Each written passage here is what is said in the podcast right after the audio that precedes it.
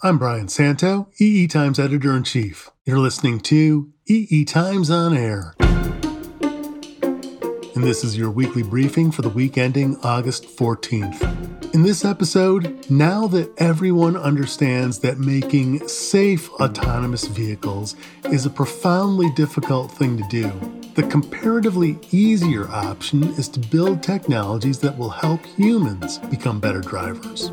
The thing is, while driver assist might be comparatively easy, it is also turning out to be a much bigger challenge to do safely than anyone realized. We'll talk about that. Also, virtual reality, the technology and the art.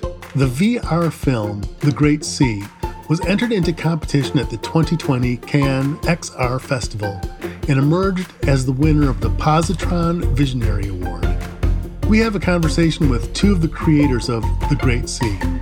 Here's a clip from the film.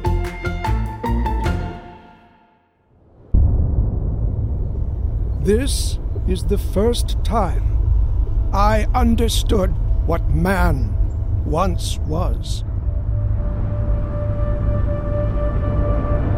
Our insatiable thirst for war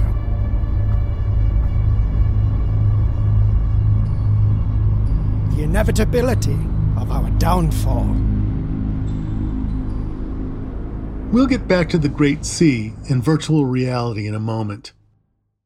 With the quest to build truly safe autonomous vehicles pushed to the back burner, auto manufacturers are concentrating on equipping their vehicles with technologies designed to help humans drive more safely.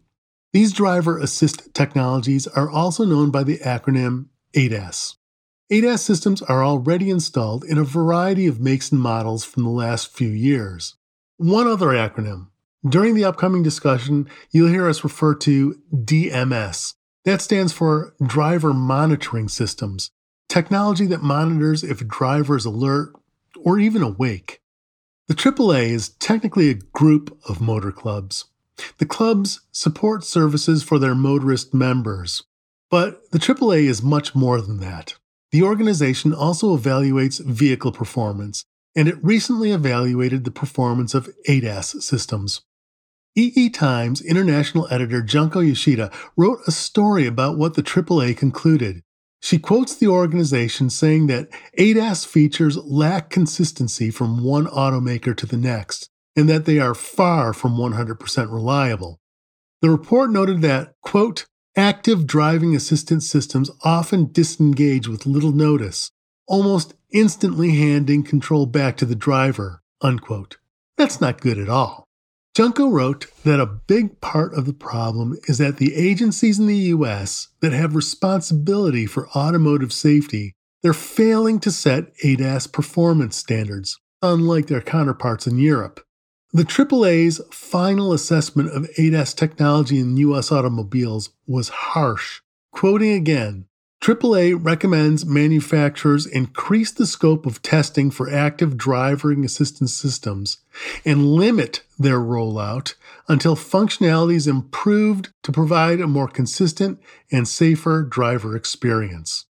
I called up Junko to get details about the problems with ADAS. It turns out that I had missed the significance of an important modifier. Active ADAS is the one that actually stops the car or takes uh-huh. over your steering. That is really dangerous. So you should. Oh, wait that. a second. So let's back up here. Yeah. Tell me about the two. this is something that. Yeah. I didn't even realize there yeah. are two categories of ADAS. Yeah. Well, the advanced one are the ones active one because you know they're, okay. they're, they're probably your cars today, I don't know what car you drive, but you know, blind spot warning or the uh, lane departure warning. Those are the warnings, right? They beep, beep, beep. I mean, it, it does give you this, right? But but there is advanced ADAS, which actually takes the control over your steering wheel. Oh no, you're going over the other lane, so I'm going to drive it for you. That kind of things. Oh. It, it intervenes, and that's. Okay intervene wrongly. so yeah, that's the real problem. Wow. Okay. So they're saying that uh, most of the active ADAS. ADAS features that they saw and experienced with the four test cars or five test cars that they had, yeah. failed a lot. Yeah. It's it's right? it's kind of astounding. And and the failure itself is kind of interesting well interesting meaning that the lane keeping seems like a easiest thing. I mean, as a novice driver, you learn to drive in the middle of the lane, right? right. But this lane keeping feature of the ADAS sometimes, you know, becomes uncomfortably close to the car in the next lane. Why would you even do that? Or the guardrails in a lateral direction, or the the failure to engage. Yeah. A lot of things apparently have gone wrong, and each car has a different performance, and that right. that was very confusing. But yeah, it failed a lot, and also. To add to that, you know, this is a real driving experience. But when mm. you did the test circuit, you know, in the in the uh, closer test, test course, they put this what they call the soft test vehicle. When I first read that, I said, "What is the softest vehicle?" And I went to yeah, the uh, Nerf car. Yeah, so I like went a Nerf to, football. I went to the whole PDF and read the page page after page, and I, there was a picture, and it looks like a big garbage bag, white, but it, it has a shape of. Uh, shape of a hatchback car. Ah, that's a test a soft test vehicle. And when you when the soft test, test vehicle at the side of the road, apparently your ADAS gets confused.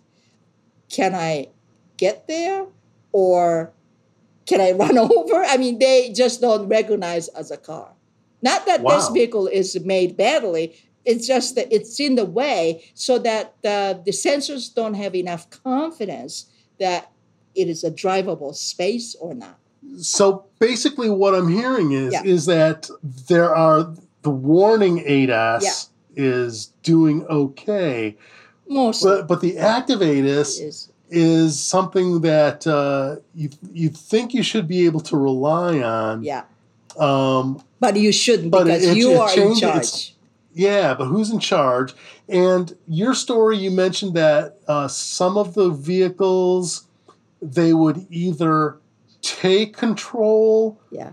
or relinquish control back to the human driver right. so abruptly yeah. that the human driver couldn't even react. Right. Yeah, that uh, the handover, machine to human handover, that is mm-hmm. going to dog this whole uh, active ADAS. And that was a point that uh, one of our friends, Colin Barnden of Semicast Research, was talking about. When I asked him about this, he said, you know, his thing is that if you think about these active ADAS features, if drivers is indeed paying attention and this active uh, features uh, working, it is really annoying, right? It's to yeah. the point that it's just too active. I mean, it's like it is too active when the driver is alert and uh, you know you'd rather actually you know you'd rather drive yourself but ADAS gets too passive in a split second emergency situation because uh, you know when when you're when the driver is distracted or driver is uh, getting dozy or impaired you know drivers can't help the car but the the, right. the last defense car OEMs have, and car OEMs always win. Which really bothers me is that it is always you, the human driver's fault, because we told you so. This car is designed to be assisting your driving. I'm not replacing you. That's their defense. Right, and you know that that's not what their marketing people are no, going to be no, telling people. I know, I know, because they're going to tell you that I'm going to help you drive safely, but you right. you're trusting that you're, you're okay. This is great. You know they're going to help me. But the human nature is that you get used to it. You know, oh wow, this this does this, this does that. Oh, I don't have to worry about it. Right? That's right. the human nature.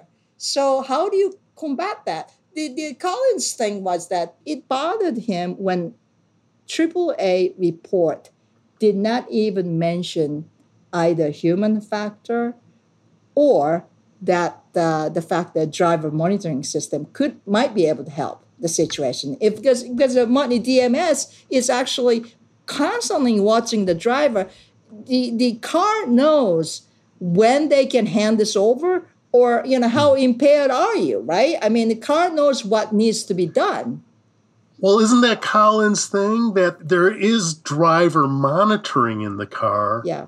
but the driver monitoring system isn't sophisticated enough yet to tell when the driver is really actually drowsy or whether they're just distracted for a moment or well the, the hang on it's it's it's getting better and the truth of the matter is that in the united states dms mm. is not a requirement yet but i think if you are pitching adas especially mm. active adas dms and adas needs to go hand in hand while in europe euro ncap is already mandating uh, DMS to be in every car if you are shooting for five star rating in a couple of years. And this would presumably help with what we were talking about earlier. Right. Say the car has taken over control of driving for a second. Yeah. And it's going to hand it back. Yeah. It can detect whether the, the human driver actually paying attention or alert enough to like take control, right? Right. right yeah. yeah. And so it makes sense that one is a prerequisite yeah. for the other. Yeah.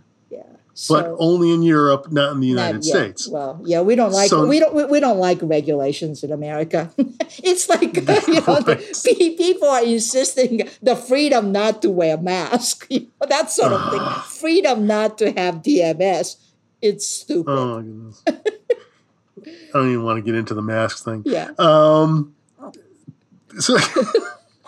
Jeez, with the driving though. Yeah. I mean shouldn't there be some stricter standards about in, agreement on what the various features in ADAS are, how they're supposed to perform, some minimum safety levels that OEMs ought to be shooting for, the type of stuff that presumably is being developed in Europe but not here. Yeah, exactly. That? that that was exactly my question.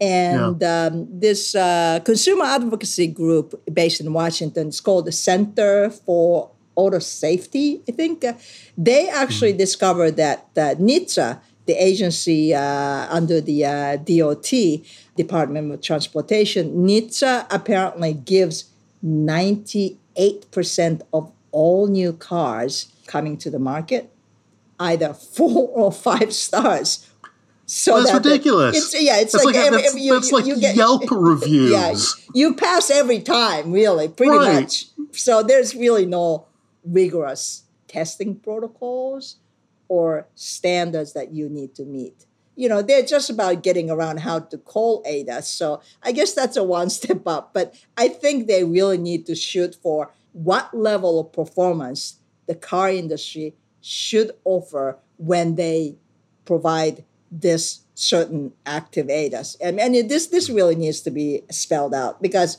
for one, as a driver, I would be very confused if I was, uh, you know, if I'm driving the Subaru and next day I'm driving Toyota, I may have a whole different experience, and that is mm-hmm. unacceptable. Oh, I agree. Yeah. I mean, uh, you were talking about how Americans tend to resist having standards imposed, and that's absolutely true.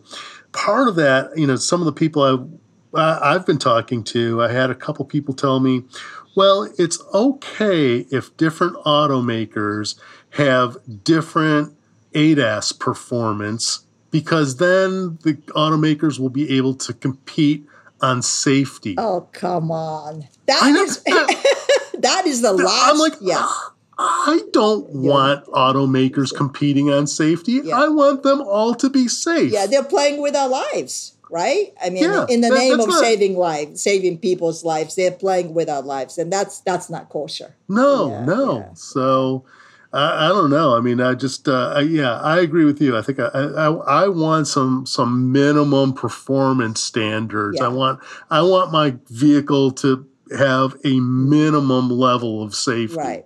And I don't, I want to know what it, what that is because right. otherwise I don't have confidence that what car expects me to do at when and uh, what I can expect the car to do 100% right all the time do we have any expectations? So we we've been talking about autonomous vehicles for the longest time. Mm-hmm.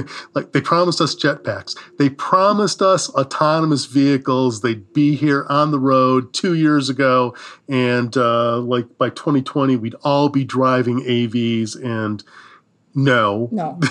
I that's think it was off, that's off several years. But anyway, yes, right, yeah. yeah.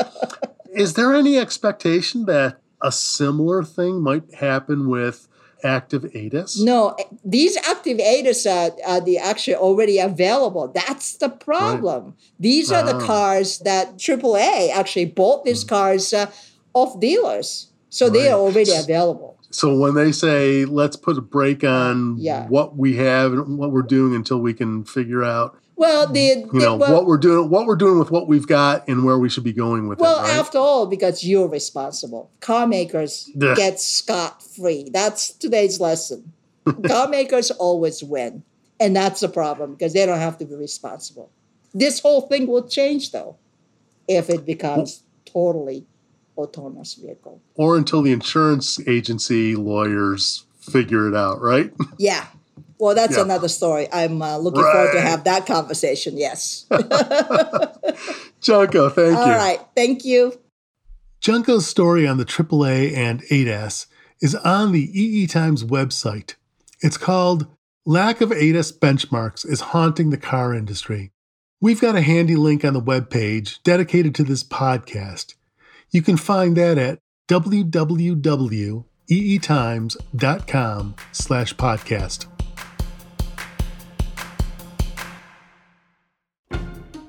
Every two years, EE Times and our sister publication EDN sponsor a poll called The Mind of the Engineer.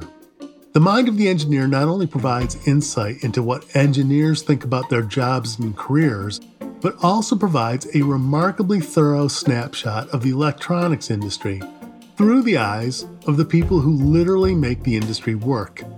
This year, we're also presenting a webinar to discuss the results, and this is your invitation to listen in. The webinar will be hosted by Jim Warwick of Beacon Technology Partners, who managed this year's poll. The webinar will be held on Thursday, August 20th at noon Eastern or 3 o'clock Pacific. Registration is free, and attendees will get free copies of the research right afterward. EE Times and EDN won't be making the data otherwise available until early September. Here's a sampler of some of the data gleaned in our Mind of the Engineer poll. Engineers are working harder than ever before on more and more complex projects. Outsourcing is a common solution to labor shortages and time constraints. That's especially for software development, mechanical design, or test certification. Engineers are unlikely to go back to their offices regularly after the COVID 19 lockdown. It appears having alternative work locations is going to be the new normal. The Mind of the Engineer webinar will provide details about all of that and much more. How to register for the webinar? The URL is pretty complicated, so we're going to recommend that you visit this podcast episode's webpage where we have a handy link. Find this episode at www.eetimes.com slash podcast. Virtual reality has been around for decades, but even after all this time, it remains an exciting new frontier. The technology is still evolving, and the people who create VR content are still exploring the boundaries of what virtual reality could be. I remember going to conferences 25 years ago or more and putting on what by today's standards would be considered an enormous helmet with built in display screens, and then being dropped into a wireframe 3D space and almost immediately getting woozy. Over the years, the experience kept gradually improving. The industry figured out ways to display VR that minimized motion sickness the helmets evolved into lighter weight goggles, and the quality of the VR imagery got much, much better. Perhaps about 10 years ago, I was treated to a truly glorious VR experience, shot and displayed in HD. I found myself in the midst of a menagerie of animals visiting a waterhole in Africa. Then there was an unexpectedly abrupt cut to a view of Manhattan from a few thousand feet up. Suddenly finding myself in midair nearly gave me a heart attack.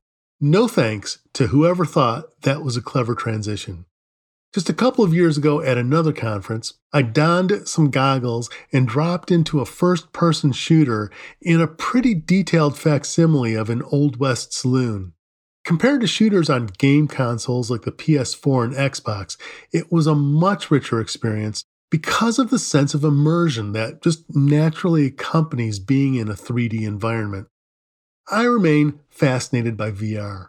A couple of weeks ago, I got a chance to talk to a couple of VR content developers from a company called Secret Location, which is located in Toronto.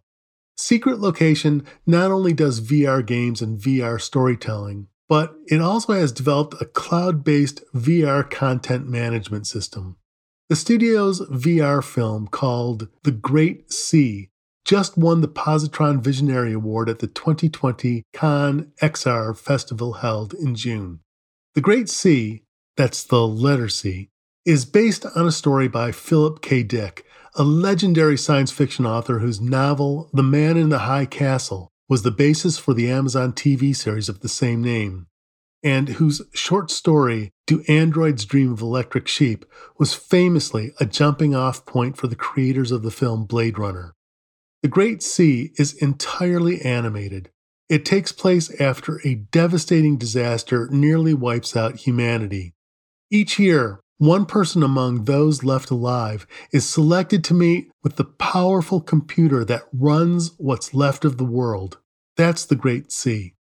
The meetings always end up very badly for the humans involved. Here's a clip from the film. The great C teaches us. Be humble. Live simply. Deny our dark impulses, lest we return to chaos.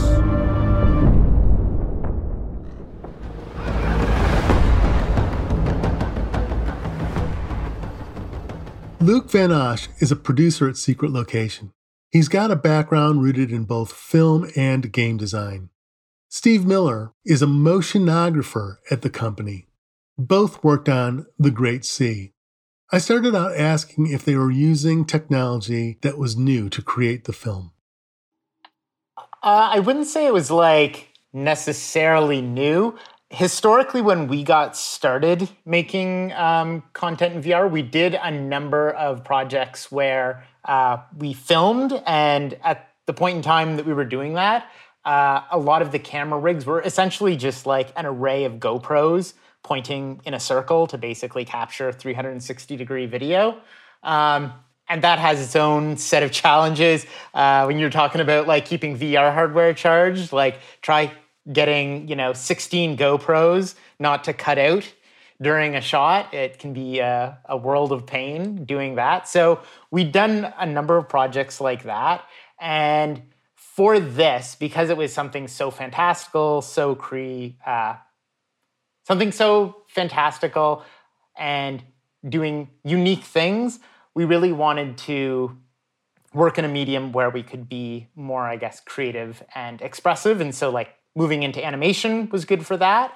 And in particular, we jumped into using game engines, uh, particularly the Unreal Engine, which I believe this was the first time our studio had actually made use of Unreal Engine. Uh, and they're actually have been getting some uh, coverage lately because of their use in uh, The Mandalorian for doing real time production. So they're particularly well suited for doing this type of thing. And yeah, especially in VR where you want to have that level of dynamism where when it's rendering in a game engine, if you want to change your perspective, you can. If you wanted to add in interactive elements, you could. Um, so yeah, this was our first project really diving into, I'd say, that component. Steve, do you want to talk a little bit about comparing some of the drawbacks that we found with 360 video and again like kind of comparing it to real-time animation and why we liked it like the stuff with the stitching in 360 video. Yeah, just kind of all that stuff that was sort of immersion breaking. Yeah, yeah, I guess that is true, especially once you get past the idea of just filming the stuff, combining it together into uh, a continuous image can be pretty challenging. Like you said, there's stitching, and obviously, since they're you know individual camera lenses, you're basically having to deal with a little bit of like image offset, which introduces this little bit of parallax, basically. So especially if anything is coming close to the camera, which is kind of what you want when you're dealing with like 3D movies or that type of thing. Uh, having that sense of like, oh, there's something right in front of you. Well, if they happen to be standing like right in between where two cameras sort of are capturing data, they'll like basically waver with a little bit of parallax and it can be a little bit painful and uncomfortable. So obviously once you move into a real-time engine, everything is being rendered on demand. So you just don't have to worry about that. Like you get perfect pristine frames being rendered for wherever your eye is looking. Interesting, interesting. So, just out of curiosity, I mean, I don't know, so this might be a dumb question, but is a um, a rig with 300, you know, 360 views with a GoPro is that just something you guys jerry rigged and to see if it worked, or is that common practice? Uh, well, when we got started, and I think it was like it was either 2013 or 2014. So it was like basically when the Oculus had their like developer kit out. So they didn't even have a product on the market yet. Um, some people in the office had it. They brought it in. We started playing around with this, and yeah, it was very much like just sticking duct taping GoPros together. I think you could buy some stuff online, but they were like debatable quality. You know, getting off of like random sites like an Alibaba type thing that you know maybe kind of sort of works, but um, yeah, you had to figure out a lot on your own. And pretty much for the time that we were doing that, I would say they consolidated around some more better engineered rigs, but they were still based on the same fundamental principle. I think it was always some version of a GoPro, basically. Yeah, we we made a number of projects. Our first projects in VR that dealt with video. We we we started doing real time, like game engine VR projects and video 360 degree video based projects at around the same time, and we kind of worked on them in parallel, and sometimes we kind of mixed them together, where we had some video content in real time environment, um, and then we moved away from video and started doing just basically all game engine real time stuff. But back when we were doing the video content, um, it was like 3D printed rigs that you basically snap the GoPros into. Uh, and as, as Steve was saying, just around the time you started to get the all-in-one ones is when we actually stopped working in that medium 360 degree video. And honestly, I, I haven't been paying that much attention to it lately, so I don't know what the state of it is yet. I haven't noticed anything yet that it seems like a real breakthrough from the time we were working in it, but I know like there were some big initiatives like trying to address the stitching issue. Like I know Google was working on something and trying to crunch all the data and, make this stitching seamless. Um, I know some companies were working on trying to do volumetric video capture um, so that you could have the sort of six degrees of freedom within a video experience. You could look around objects in a video experience. But honestly, I uh, since we haven't been working on it for a number of years now, I actually don't know what the state of all that is at. I think it was hmm. Lytro. They had been working on a light field based solution but it was like it sounded like it was a pretty big beast. I think uh, some people from our office got a chance to check it out at at a point. Yeah, it was just a, a, big deal. I don't know whether they're still pursuing that or if they've pivoted away, but it seemed like it was uh, uh, its its own challenges to work with.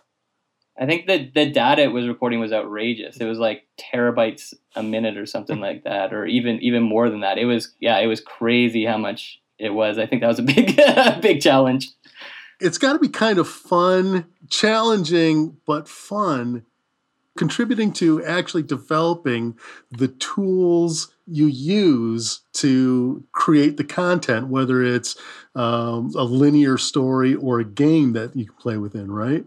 Yeah, it felt like the Wild West for the for the first period of time, but then it's like it does have that feeling of you're the first person to be doing this type of thing, and that's really exciting. So even though there's a bunch of unknowns, when you do figure something out, you get that little bit of an adrenaline rush like, hey, I might be the first person who's ever like looked at this and yeah, this is working. So let's talk about creating content in VR. Um, I mean, just as there are new technologies, I imagine there are new techniques that affect what you can do with storytelling. I think for the simple basic thing I would imagine is just the level of immersion, uh, the difference between seeing a flat screen and then maybe being in an IMAX theater or you know planetarium, and then actually being in VR. That's got to be just upping the ante each time. There is a lot of considerations between moving from what works on a 2D screen to what works in virtual reality. Um, and I think we were in a fortunate spot in that relatively speaking, we we did have a, a, decent amount of VR experience before we made. We never made an animated film in VR like the Great C before. We did have a relatively good amount of just working in VR uh, experience before that. And Steve and I certainly spent a ton of time just theorizing. Well, this works on a flat screen. Will it work on you know uh, in, in virtual reality? And that was kind of our goal, though, right from the start of the project was let's see how we can make something can we make something that feels feels like a film in VR like we're going to borrow some techniques but we're going to modify a bunch of techniques as well. We're going to start with the film language but we're going to have to like adapt it to VR but but what we wanted to do is you know it, it's very vague but we wanted like when you came out of it we're like oh that felt like a film. It's in a new medium but it it it had the sort of pacing it had the excitement it had like the kind of kinetic energy of camera movements and, and stuff like that. Um, so yeah, that was kind of our mission, and, and there was just like a, a, a, ton of learning that, that went into well, it. Well, that's really fascinating. That's that's really kind of what I, one of the things I wanted to get at with classic film storytelling. I mean, you do have a language, right? Um, you know, and it goes back to whether it's you know D.W. Griffiths or, or whomever. There's a way to speak in film and when you've got a flat screen, that's where people's attention is. VR is a little bit interesting because if you're in it, you could turn your head 180 degrees and miss what the filmmaker wants you to see. I noticed in The Great C, you chose to have the viewer, the person who has the point of view, sit in a chair that immediately kind of limits the viewer's ability to have their attention wander to places you don't want it to be. I imagine that was a conscious choice. Yeah, 100%. And now you're getting to the stuff that we've we've spent a couple years now talking about and this is like kind of like definitely the the heart of it. Steve, I know you we've been thinking about this for a ton and you've been thinking about this for a ton, so what's your take on it? There are certain things that do work, certain things that don't work. You go in with some assumptions uh, you have some of them challenged, some of them evolve. Um, yeah, in terms of this whole seated experience, uh, that was definitely by design. We made it so that pretty much that like you know 90 degree field of view directly in front of where you are in sort of your neutral seated position does represent basically a traditional film in in a certain respect and then you basically just have that film surround you and immerse you just so that you don't see the edges of the screen. So you can choose to look around and obviously if action, you know, evolves on the screen, you always know where you can like turn back and have sort of that common reference point to resume things. We'd actually played around with like probably a number of little techniques. One thing that really helps is we did unlock our camera movement a little bit which allowed us to move the camera around the scene. That for the longest time had been in VR. It's like, oh, it's a no no. Definitely when you're seated, you're a little bit safer. You're not going to get like vertigo and fall over quite as easily. And by doing simple things like just subtly pushing the camera towards or away from the axis of where the action is, people tend to, that just draws your eye. It's almost like compositional framing that you do in 2D that just helps draw your eye towards. Uh, the main action of a scene. So we were playing around with things like that. Um, yeah, we would do sound. things. Yeah, we use sound a lot. Yeah, as, as yeah. yeah. we use sound like uh, in in real time uh, experiences. Uh, you can do it in in pre rendered experiences as well, but definitely in real time environment. You you know you have the 360 degree 3D environment that you're in, but you can also do the same with sound. So you have spatialized sound. So what's really good about the headsets is you can, you know, make the listener can be like, oh, that sounds distinctly over behind me and so far away, or right behind me, or right to my left, right to my right. And we use that a lot too as sort of a subtle way of kind of leading the the uh, viewer's attention. The the interesting thing, I think, uh, the Great C was, you know, generally quite well received. But I think one of the most controversial things about it, what uh, in the in the feedback of it, was sort of this issue of like how to introduce lots lots of editing, lots of cuts and camera movement and stuff like that to bring up the pace and compress time, uh, which which we did, but people in VR still want to look around and kind of explore at their own pace. And I think the people that didn't enjoy it fa- found a lot of friction there. We were very, very intentionally and very heavily trying to lead the viewer. And we were like, don't look, you know, sit down and watch what we want you to watch. Like you, you know, sure you can look behind you, but we we're not doing anything interesting there, right? Like it's like, but it, it, it's not for us to say that it was wrong of viewers to go around and do it if they wanted to, but we definitely chose a path, which was like we're generally directing your attention forward. We're we're we're, we're operating on this sort of like ultra IMAX type experience. It's like you're just totally immersed in it, but we don't really want you kind of looking around all, all the time.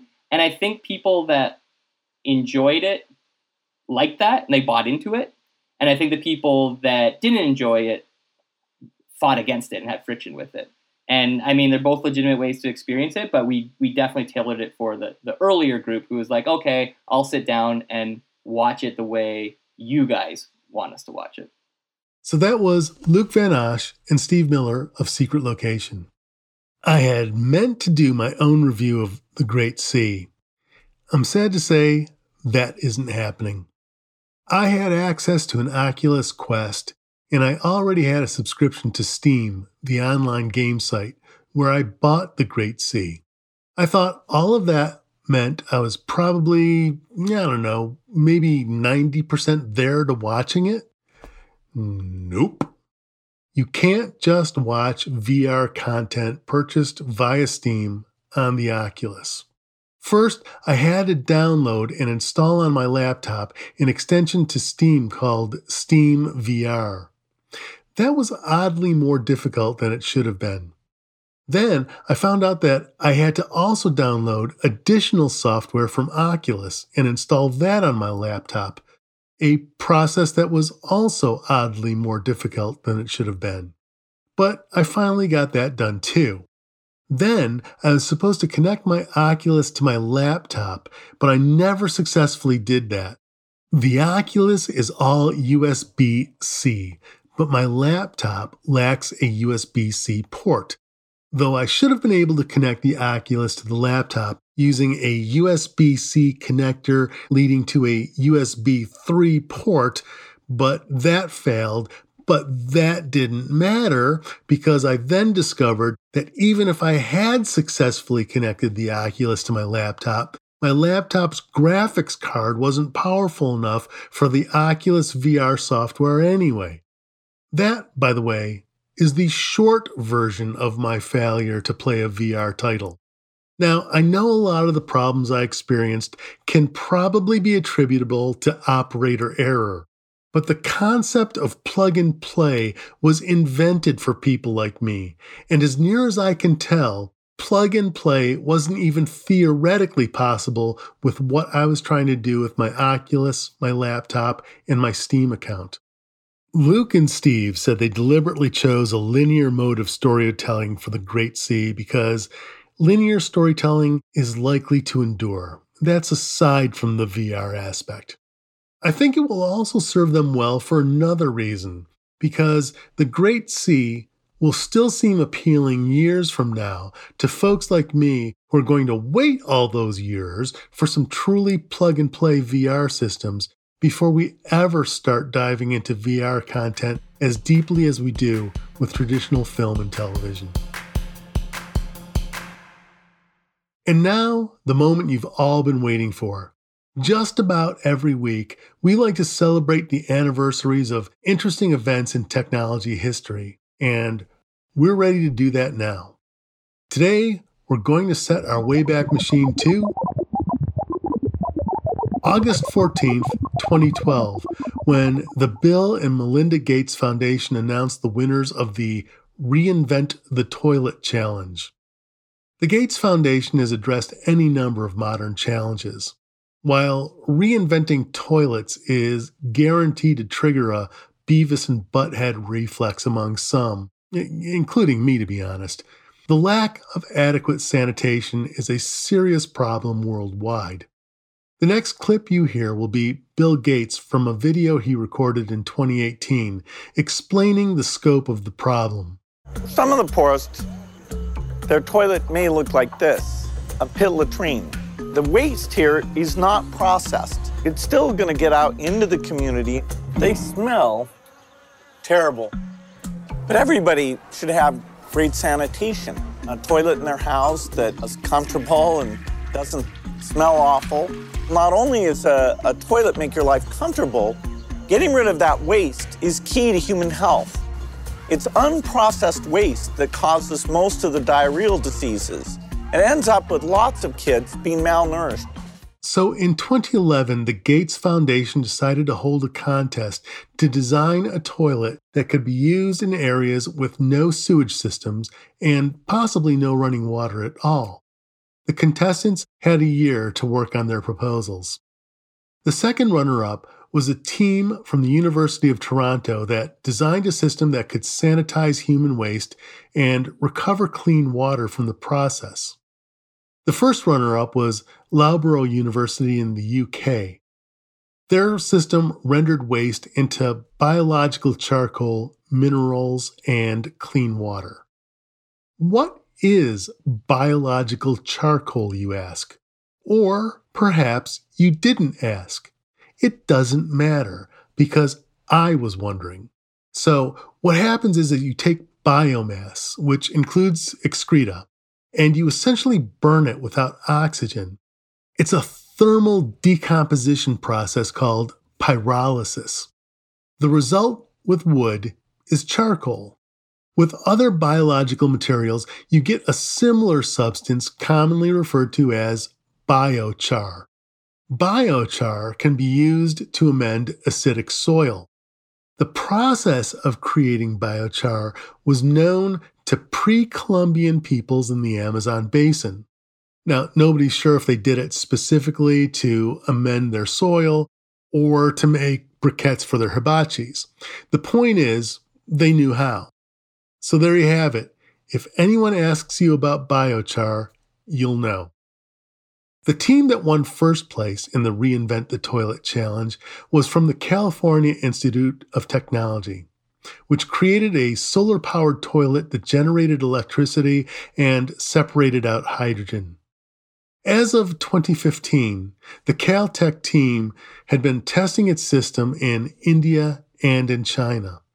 They said at the time that the system, based on an electrochemical reactor, can be maintained and fixed with nothing more complicated than a screwdriver. There you go. A toilet challenge and not one deliberate pun. Not one. Okay, that's it for the weekly briefing for the week ending August 14th. Thank you for listening. The weekly briefing is available on all the major podcast platforms, but if you get to us via our website, you'll find a transcript along with links to the stories we mentioned, along with other multimedia. The URL is www.eetimes.com slash podcast. Or from our homepage, you can find the radio button. This podcast is produced by Aspencore Studio. It was engineered by Taylor Marvin and Greg McCrae at Coop Studios. The segment producer was Katie Huss. I'm Brian Santo. See you next week.